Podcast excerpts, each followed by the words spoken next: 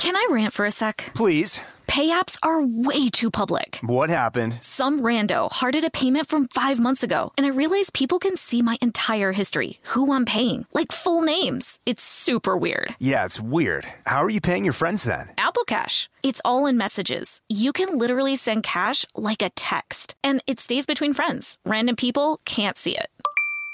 Did you just pay me a dollar on Apple Cash? Shh. Services are provided by Green Dot Bank, member FDIC. Terms apply. This episode is brought to you by PNC Bank, who believes some things in life should be boring, like banking. Because boring is safe and responsible, level headed and wise. All things you want your bank to be. You don't want your bank to be cool or sexy. Sexy is for 80s hair bands, not banks. That's why PNC Bank strives to be boring with your money so you can be happily fulfilled with your life. PNC Bank, brilliantly boring since 1865. Brilliantly Boring Since 1865 is a service mark of the PNC Financial Services Group, Incorporated. PNC Bank, a National Association member FDIC. The state of Tennessee is one of the few places where the sounds are just as breathtaking as the sights. Whether that's live music at a historic music venue, the crack of an open fire at a campsite in the wilderness, or hearing kids laughing as they explore what's right around the bend, Tennessee just sounds perfect. Start planning your trip at tnvacation.com. Tennessee sounds perfect.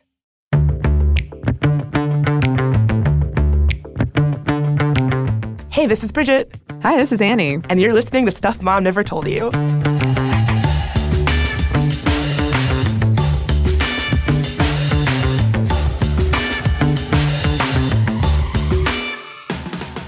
And today uh, we're talking about one of my favorite things horror movies.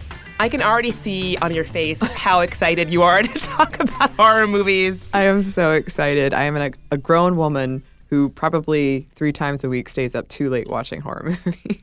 You would think that's a bit unusual, but actually, it seems like a lot of women are watching a lot of horror movies these days. Yes, um, Americans have been watching them watching horror movies for decades, but in the last year, in 2017, horror films have had particularly big numbers thanks to movies like It or Get Out.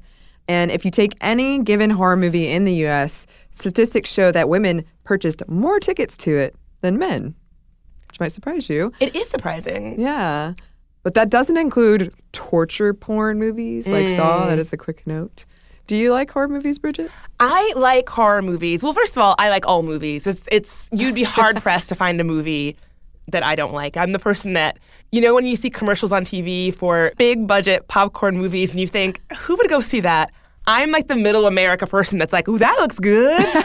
I'm just happy to be at the movies. When I go to the movies, I'm like, I get my Twizzlers and my Coke, and I'm just, I'm just happy to be there. So I like movies in general, but I also love bad horror movies. Kind of a thing that I enjoy watching. Oh, me too. Yeah. Can we have a Sminty horror movie night? Yes, please. Movie night, but Hor- horror movie meetup. yes. Ooh, there, there are some that I would love to like live stream on here. maybe we can maybe we can pull that together. Um, one reason I found for why women might be seeing horror movies more than men um, is that women kind of have this low level fear that they're just living with more than men. Are you saying that being a woman is a little bit stressful sometimes, Annie? I'm saying it, it might, could be, possibly, maybe a little stressful, Bridget. and horror movies are a great way, or at least in my experience, not everyone agrees with me, but for people who enjoy them, and they're a good way to relieve stress uh, in a way that you can't in your real life. It's a fear that you choose, and therefore you can control. And I remember an argument for um, why people like zombie movies so much, zombie things, and it's because it reduces the stresses of your life to this one terrible thing, but it does simplify things. You're, you got to survive the zombies. Done, hopefully. Um, and to quote journalist Brianna Wu, horror movies are a world where money can't save you, privilege can't save you, strength can't save you. So they're kind of, I mean, in a perfect world, they're kind of equalizing in that way. Yeah, I get what you're saying. It's sort of this fantasy world where we're all on a same playing field. Um, even though you know one of the tropes in horror movies is like, oh, the black person dies first, Yeah. or you know, and I think that it's important to recognize the way that tropes play out in movies like this because you know a lot of people might be saying horror movies this is dumb why is this a thing we're talking about But actually, when you look at what we recognize as tropes in these kinds of movies, they can tell us a lot about culture and society and, you know, what we think about women. Oh, absolutely. Horror movies, I think, and I am a fan, but I think they say a lot about society in general. And even though women, we're seeing these movies, but when it comes to behind the scenes, if you look at director, writer, producer roles, so on, women are very poorly represented. Um, they're more likely to work in documentary or drama genres. That's a fun tongue twister. um, and least likely to work in action or horror genres. They accounted for only 12% of those working on horror, according to a 2017 study out of San Diego State University. The film industry in general, off screen and on screen, is dominated by men. On screen, these films are chock full of stereotypes and portrayals of women that are disparaging and negative. And historically, a lot of messaging and tropes, like you were saying, they don't do women any favors. And one of the most prevalent, the topic of today's episode, is the trope of the final girl. So I can't wait to find out more about what exactly this trope is after this quick break. Can I rant for a sec? Please. Pay apps are way too public. What happened? Some rando hearted a payment from five months ago, and I realized people can see my entire history, who I'm paying, like full names. It's super weird. Yeah, it's weird. How are you paying your friends then? Apple Cash. It's all in messages. You can literally send cash like a text, and it stays between friends. Random people can't see it. Did you just pay me a dollar on Apple Cash? Shh. Services are provided by Green Dot Bank, member FDIC. Terms apply. Snagajob is where America goes to hire, with the deepest talent pool in hourly hiring. With access to over 6 million active hourly workers, Snagajob is the all in one solution for hiring high quality employees who can cover all your needs. On demand, temp to hire, part time or full time. You name the position warehouse worker, retail associate, grocery store clerk, fitness trainer, baker, stylist, bellhop, podcast producer. Yeah, Snagajob's got a worker for that. With our easy to use platform, you're able to seamlessly post and fill available positions quickly with a dedicated customer support team to provide all the help you need along the way. Kind of nice knowing you have a talent pool like that in your own backyard, right? Snagajob is the partner you need to keep your business running smoothly. So visit snagajob.com or text snag to 242424 to talk to an expert. Snagajob.com, where America goes to hire. This episode is brought to you by PNC Bank, who believes some things in life should be boring, like banking. Because boring is safe and responsible, level headed and wise. All things you want your bank to be. You don't want your bank to be cool or sexy. Sexy is for 80s hair bands, not banks. That's why PNC Bank strives to be boring with your money so you can be happily fulfilled with your life. PNC Bank, brilliantly boring since 1865. Brilliantly Boring Since 1865 is a service mark of the PNC Financial Services Group, Incorporated. PNC Bank, a National Association, member FDIC.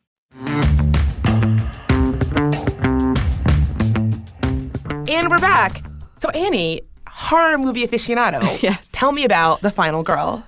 Okay, I would love to. Uh, I believe probably those who are familiar with horror movies, you you know right away what what we're talking about with us having without us having to explain it. But for those that aren't big on the genre, it's the last woman standing in horror movies, and specifically slasher films. The final girl is the one to confront the killer or the monster, whatever the thing is, after everyone else has been slain, and she survives to tell the tale. She's almost guaranteed to be a virgin, straight, white, probably brunette. um, she's usually chaste, doesn't really drink or otherwise engage in drugs, and is also probably rocking a gender neutral name. Yeah, Sam or Joe or Alex. Yeah, yeah. When I was a kid, I always wanted a name like that. I did too. I wanted Will or Jack. I wanted Billy. Billy. That's close to Will. I like that. um, and probably masculine, well, not masculine, but masculine-ish hairstyle. The final girl trope got its start in the 1970s, but it wasn't until 1992 that American film professor Carol Clover first coined the term in her book, Men, Women, and Chainsaws Gender and the Modern Horror Film. Clover argued that in order to survive, the final girl had to, in some way, become more masculine, um, probably by adopting a weapon of the phallic variety, Like a spear? a spear or a knife. Um, Something you stick in someone. yes, Got it. Thank you for the gesture, Bridget. In case I don't know if you know how it works. That's how it looks when I do it. She's making stabbing motions towards me. Totally non-threatening podcast yes, experience. No, no, no. I, I'm, I'm totally safe. Clover interprets this as messaging of women needing men or needing to be masculine in order to survive this horrible ordeal they are going through. Laurie from Halloween, aka Jamie Lee Curtis's character, is one of the first and most pure examples of the final girl. And one of the interesting things about her is that throughout the course of this film, she uses traditionally feminine objects like a knitting needle or a coat hanger as her weapons of choice or necessity, probably is more accurate. Other famous final girls include Ripley from Alien, Nancy from The Nightmare on Elm Street, and even Sydney from one of my favorite horror movies, making fun of horror movies, Wes Craven's 1996 film Scream. Okay, so let's talk about Scream because it's one of my favorite movies. She's such a clever example of the final girl where it kind of spins the trope on its head to comment on it. Yeah, yeah. Um, and I love they were so sneaky about it because um, Drew Barrymore was the biggest star at the time. And if you look at the cover, she's on the front. Like she's prominently not just on the front. Yeah. she's they're all standing in a line, and she's like the first girl in the line, right? Yes. prominently displayed. Yes.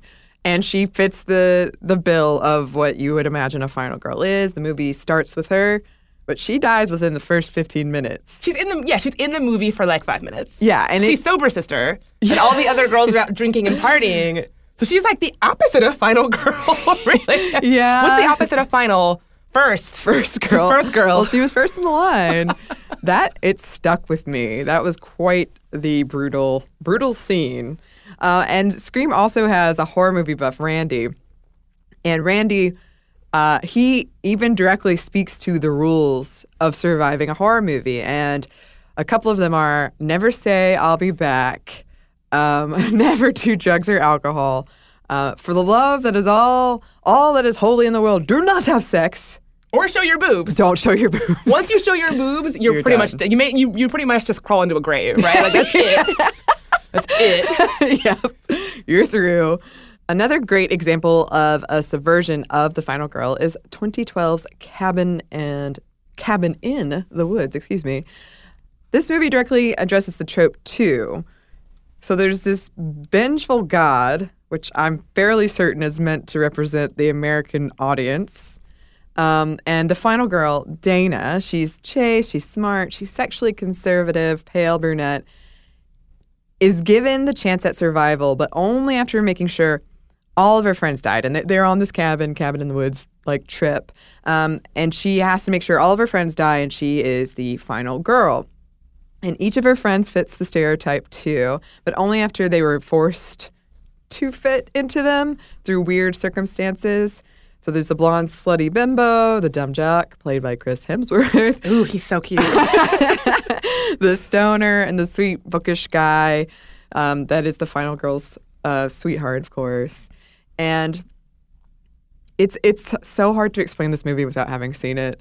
But basically, like, there's this government entity that's watching them through secret, like, security cameras, making sure that they fulfill the prophecy of this final god. Is that the plot of the movie? yeah. Oh, I haven't seen it. Full disclosure. Yeah. Oh well, I'll spoil it for you. oh no.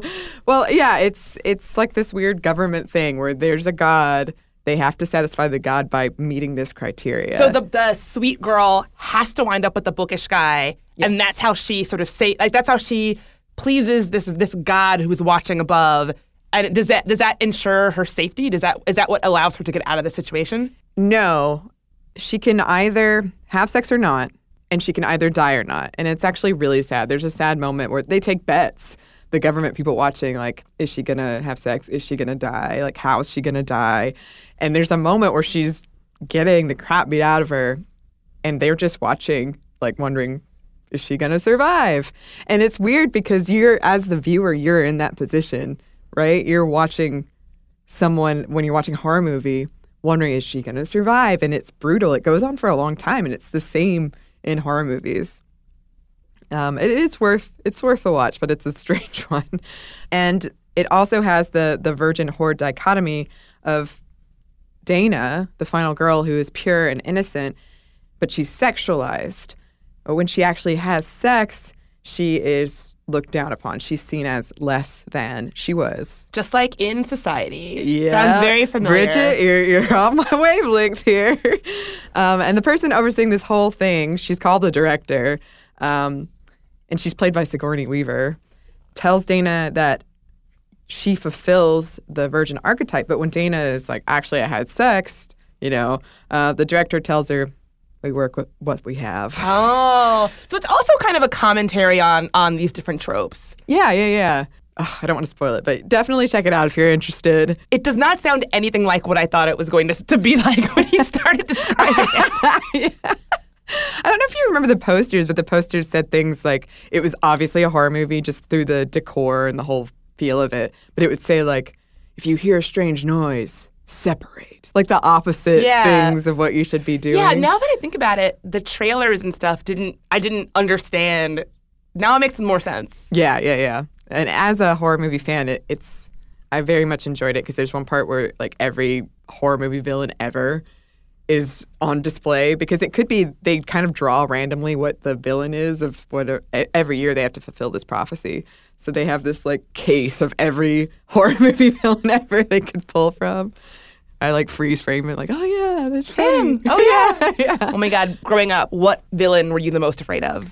Oh man, the girl from The Ring, Samara. Oh. I saw that at like right when it came out in theaters, and I covered my TV. I unplugged it. I covered it. I unplugged the phone, and I kept getting in trouble with my mom. 'cause She'd be like, "Who's unplugging the phone?" and like seven days later, I was sitting in my room wide awake. This is the end. Yeah, that was pretty scary. Mine was Chucky. I'm st- Oh. I'm still unnerved by Chucky. I saw Child's Play in the theater when it first came out, so I was a kid. My parents were the kind of parents who like was like, I'm not paying for a babysitter. I'm bringing all the kids to the theater. You know those, that family where you're like, you brought all the kids? Yep. That was us. um, but I saw Chucky at a really young age, and my brother loved Chucky, so we had the doll and like the poster and all this stuff. Like he had Chucky paraphernalia. And Mm-hmm. Oh to this to this day, I find it unnerving. I'm I'm like bothered by it as an adult. yeah, uh, uh, that's some staying power. Those movies you see as a kid. Another one of mine that we'll be talking about in a little bit is Alien. Oh yeah, that's a that's a good one. That took years. When I when I think about Chucky, I mean, it was obviously as the movies went on, they were pretty hokey, but they illustrate something that you were just talking about, which is this weird mix between female sexuality and horror, and also like maybe a little bit of camp. Because as the Child's Play movies went on, they had the one where um, it's Bride of Chucky, and it's a it's a grown woman. I think it's Jennifer Tilly. Is that right? yeah, I think so. So it's Jennifer Tilly, and she's this sort of like throaty voiced blonde, and she becomes like she has a sexual relationship with Chucky, and they end up having a, a child in this in this later iterations of the film. And again, it's this weird thing where horror movies always present this very unusual image of female sexuality. And you know, in Chucky, you're like, is she fing a doll? Like, what's going on? Yeah. But it's it's interesting how a lot of horror movies always have like a sexy scene or something like that that you it's almost expected and how they display female sexuality in this very weird way. Yeah. Yeah. And I think you could extrapolate that and say that society sees it as that way. Because at, at their core, I think horror movies, they simplify the, the norms and taboos of society into if you break these, you will be punished. There are consequences for having sex outside of marriage if you're a woman. There are consequences for doing drugs or alcohol as a not 21 year old, you know?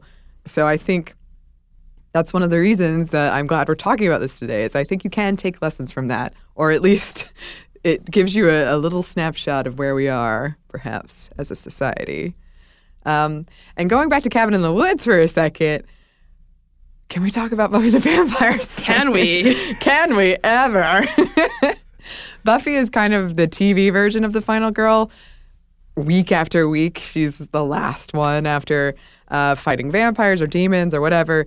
although fortunately most of her friends did survive. Um, in the final episode of Buffy, she's speaking to a group of potential successors, potential slayers, and she comments on kind of this whole thing directly. She says, In every generation, one slayer is born because a bunch of men who died thousands of years ago made up that rule. From now on, every girl in the world who might be a slayer will be a slayer. Every girl who could have the power will have the power. Can stand up, will stand up. Slayers, every one of us. Make your choice. Are you ready to be strong? So every girl is an is a final girl in, this, in this iteration. Yes. We all have the power to be the final girl. And I just love the the line of um, men thousands of years ago made that rule because I kind of think that's what the final girl is is this the first scripts about these final girls were written by men and then because they they sold well or um, they were popular they just continued all those scripts continue to be kind of the same formula. And now the now that we're kind of mixing it up a little bit and trying different things we're seeing that other things could work too. People might enjoy a different take perhaps Yeah, and I think what that really shows is that we're ready for different kinds of storytelling. That we don't have to rely on one trope or one theme just because it was popular or successful. There are all different kinds of different stories that I think people want to see. I mean, look at the success of something like Get Out, which Yeah. was very unusual, not quite like any horror thriller movie I've ever seen. Yeah. And people loved it. And so I think that the industry can get very kind of stuck in a rut of telling Yeah. the same story, the same types of story again and again and again. But then when a story comes and it's not like that, people really pay attention. Yeah, and I think some nostalgia plays a role in that as well. Just people remember those movies as a kid and they want to kind of have a, maybe an homage or just that's what they liked, so they want to recreate it, and people keep recreating it. But yeah, I think we're we might be ready for something new. And uh, Buffy, before we move on, she has another a great quote related to this, where her boyfriend of the time, I believe, is saying they were watching a horror movie, and he says, "I want to know what happens." And Buffy says, "Everyone gets horribly killed except the blonde girl in the nightie who finally kills the monster with a machete, but it's not really dead." And he says, "Oh, really?" And she says, "I don't know. What movie is this?" It's true though. I mean, like you can sort of if you've seen one, you've seen them all in a kind of way. So she's not wrong. Yeah, there's certainly at the beginning. I, I usually am like probably not gonna live, probably not gonna live. I know there's even a table for like percentages Oh. based just on um, hair color, skin color, what they do. Well, that's like this movie House of Wax. Have you ever seen that? Mm-hmm. Yeah. so in that that movie when it came out, this was in the heyday of Paris Hilton. That seems like forever ago, but whatever. It wasn't that long ago. That movie has a perfect example of a of a final girl where it's the brunette girl. She's got to have a name like Sam or Joe. She probably doesn't, but like she, Yeah. you know, she she probably does. Like don't don't write in if she doesn't, but I think Mm. she does. She wear like in the beginning of the movie, she gets like deer guts on her, so she has to change her clothes, and so she's wearing male clothes for most of the movie because her clothes get destroyed, and so her brother gives gives her like his tank top that happens to be very sexy, by the way. Of so it's a it's a men's shirt, but like Somehow luckily it just falls perfectly. I mean, thank God. um, so she's the kind of chaste, brown haired, somewhat masculine, you know, uh, clearly being set up to be the final girl. Paris Hilton, on the other hand, you know she's gonna die. Yeah. As soon like before you even see the movie, you, see know she's gonna name on the die. cover. Exactly. You're like, they're definitely gonna kill her. She's blonde. She has like a sexy scene with her boyfriend in the movie. She's in an interracial relationship. She wears a pink tracksuit throughout most of the movie. Um, she's kind of presented as the one who's supposed to be vapid or fast, and her death scene is gruesome. She gets a like a rusty pole through her head, and you can tell that the filmmakers are presenting this as a gratuitous death scene, almost that like you know, you guys know you came to watch Paris Hilton take a a metal pole to the head. Like it's almost seems to be the gaze seems to be very gratuitous, as Yeah. if the audience is waiting to see Paris Hilton die a, a bloody, painful death. Yeah, yeah, yeah. That's something we're definitely going to come back to, and it's just a, a weird kind of thing when you're shown this very violent death, and you're obviously supposed to like take pleasure in it. That's not why I like horror movies, but um, I guess I guess that's something other people enjoy. Um, if we're if we're talking about the history of this, where did this come from? Um, like we were saying earlier, you could argue that most horror movies exist to scare people.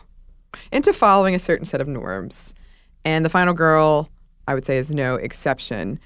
They kind of serve as the everyman or every woman. She's tough, resilient, and you root for her.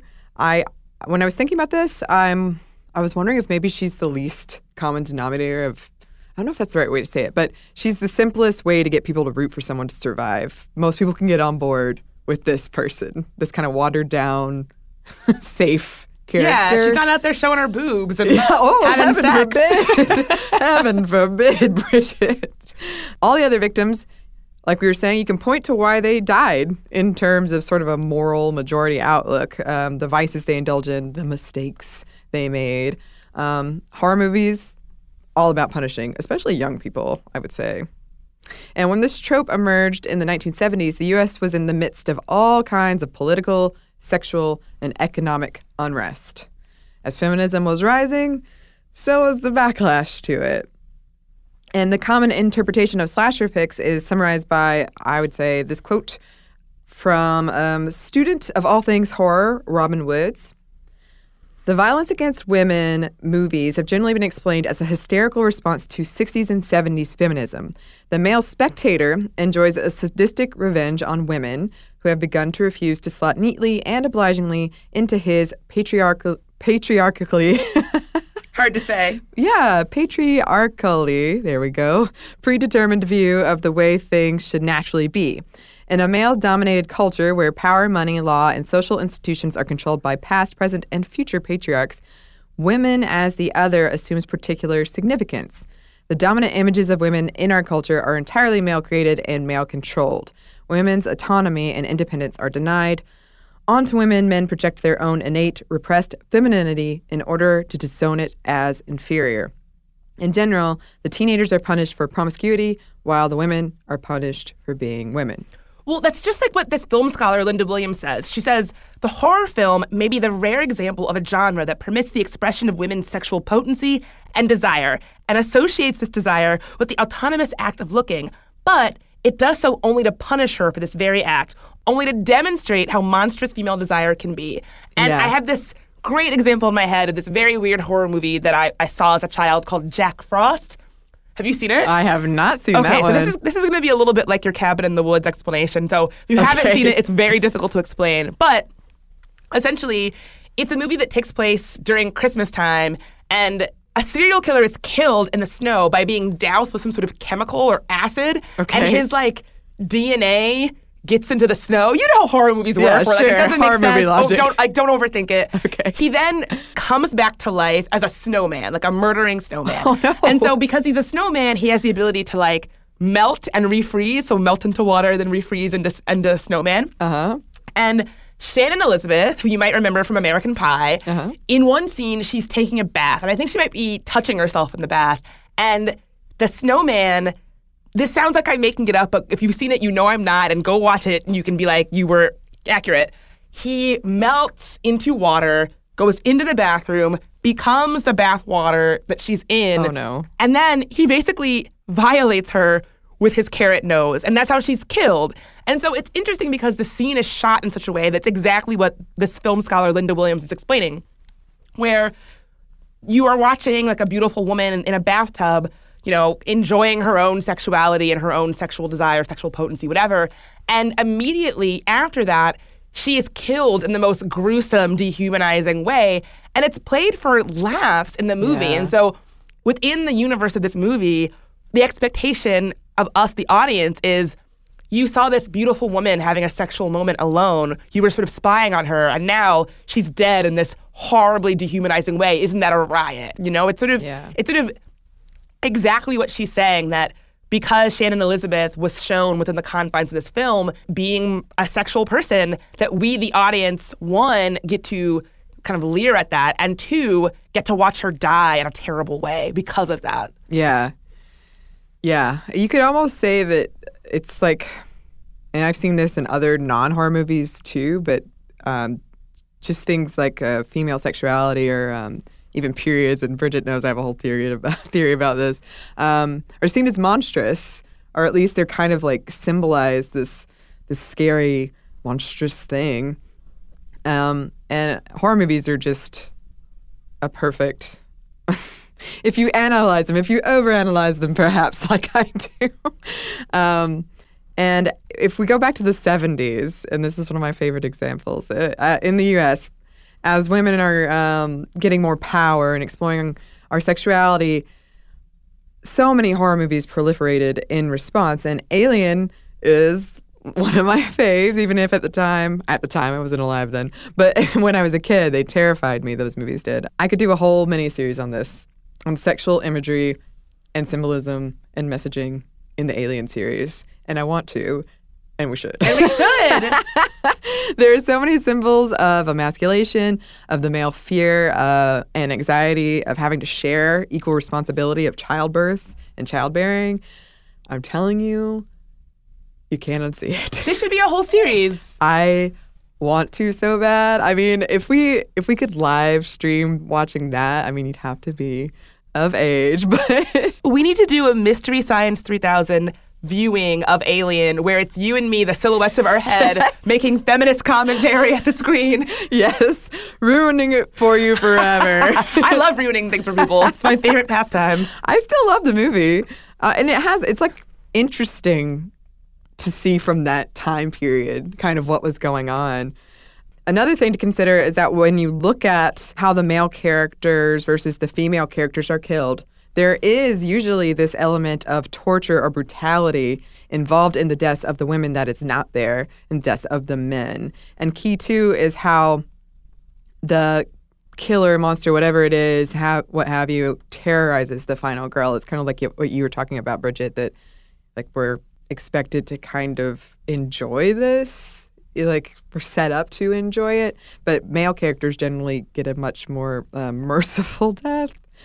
Um, and another trope that dovetails with the final girl is called "Men are the expendable gender," and this is the idea that women automatically have the sympathy of the audience, while men don't. Oh, in horror movies, they mow through men like they're not really people. they like they like mow them down. Yeah, you're kind of like, oh no, sorry, buddy. Uh, the Walking Dead's Negan sums it up this way: I don't enjoy killing women. Men, I can waste them all the live long. I I didn't try to do a Jeffrey Dean Morgan voice there. That's probably for the best. Yeah, probably. I, I want to hear this impression. We can we can take it off air. Okay, we can do perfect, it off mic. Perfect. Uh, I think you definitely see this trope a lot in movies, and I think it goes back to this thing that Em and I talked about once, where it's benevolent sexism, yeah. where women are sort of put on the same level as children in terms of their helplessness, and so right. films tend to fall on this idea that oh, the audience is going to sympathize with the woman. I've seen movies where the woman is pregnant but hasn't told anybody, and that when she survives, the audience is like, "Whew, yeah, thank God she's pregnant," you know? Yeah, I I definitely think that plays into it too. That the whole thing where women could be pregnant and that they're more maybe fragile. Um, that yeah, benevolent sexism is a great way to think about that trope, probably. so Annie, is the final girl is it a feminist trope in film or no? I would say no. Um, it's still a trope that's written by men and largely for men, I would say. It's a reaction to feminism. Um, but like if you look at the use of POV shots of the killer or monster that's stalking the final girl, it demonstrates that we as the audience are still encouraged to identify with the generally male tormentor, the the male force that is punishing or tormenting this woman who's probably still masculine. So, all this to say, um, I do love horror movies, and just good to know the messaging you're receiving from the entertainment you like. And it's not all bad, right, Bridget? That's exactly right. This is actually changing a little bit. Let's talk about some of the ways this is changing for the better after this quick break.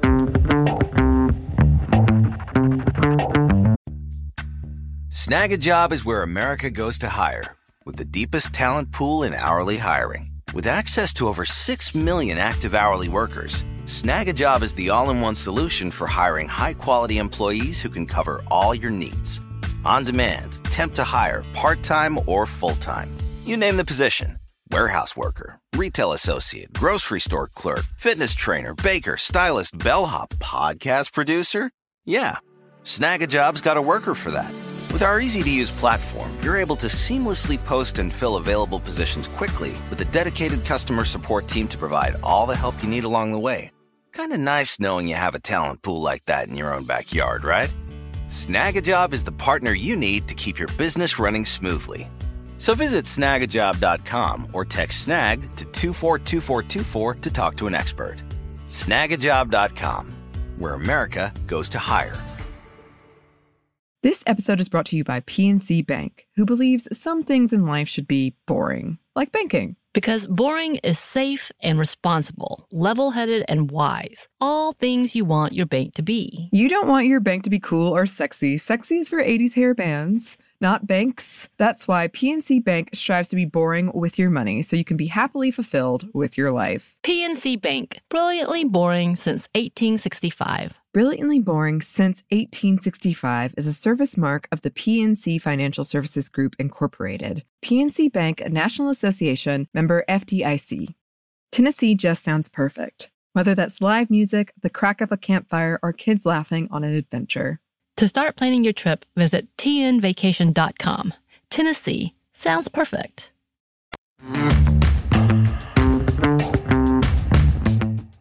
And we're back. We were just talking about the final girl trope and some of the ways that trope is changing a little bit as we go forward in storytelling and movies and all of that. So, one of the reasons why it's changing really has to do with self awareness. We sort of recognize this trope as audiences and we kind of want something that's more creative. I think, just like with the example we gave with Get Out earlier Yeah. today, I think we're sort of done with the same old stories that we always see, particularly in horror. And so I think audiences expect something different. They don't expect the same movies that we saw in the 70s and the 80s and the 90s. And so that's one of the reasons you find this trope not being as prevalent.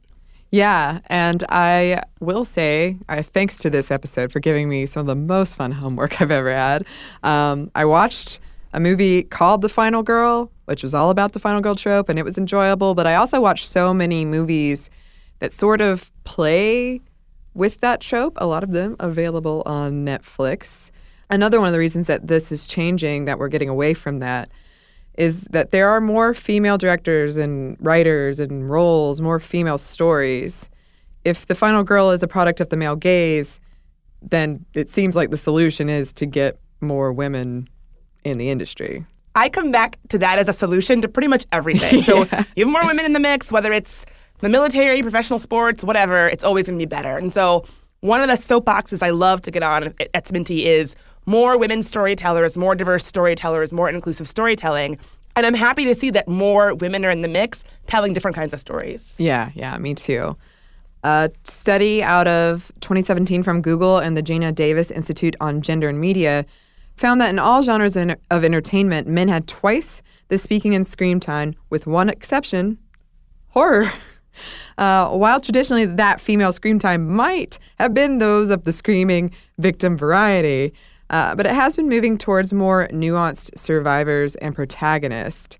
And um, as someone who has acted in some horror movies, I can say that um, I get so many bad casting calls, but they are, it, has become less. I think there is an increased awareness, perhaps out of, to- actually, almost absolutely out of totally selfish uh, means, but I'm glad to see it is moving that way.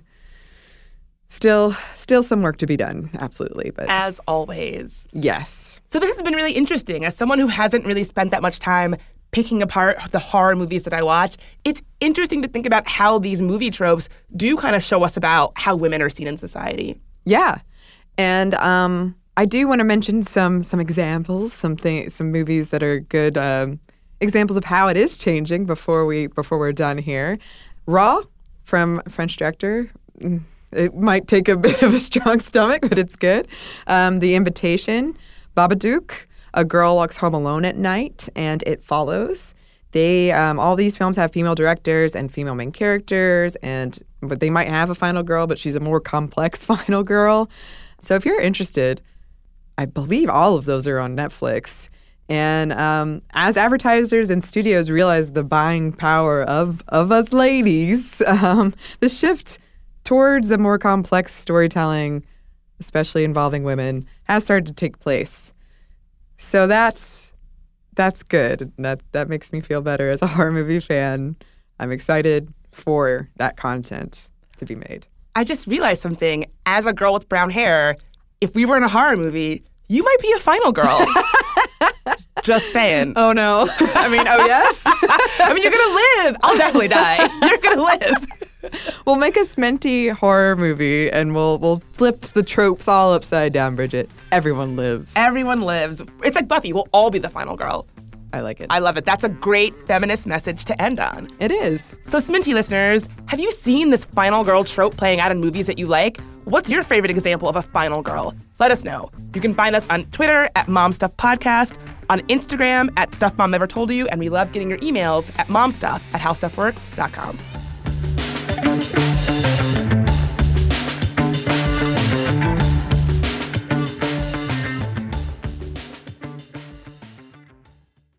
This episode is brought to you by PNC Bank, who believes some things in life should be boring, like banking. Because boring is safe and responsible, level headed and wise. All things you want your bank to be. You don't want your bank to be cool or sexy. Sexy is for 80s hair bands, not banks. That's why PNC Bank strives to be boring with your money so you can be happily fulfilled with your life. PNC Bank, brilliantly boring since 1865. Brilliantly Boring Since 1865 is a service mark of the PNC Financial Services Group, Incorporated. PNC Bank, a National Association, member FDIC.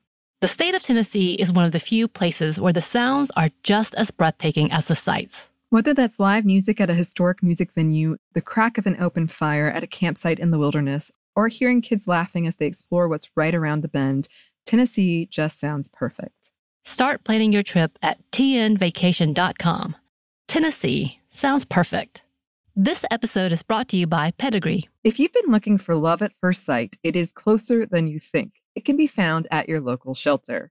So this June 7th to 9th, join the Pedigree Adoption Drive, and the Pedigree brand will reimburse your dog adoption fees nationwide. Pedigree knows that bringing a dog into your home not only opens their heart, it can open yours too. Visit pedigree.com slash adoption dash drive to learn more about the adoption drive and to see full terms and conditions.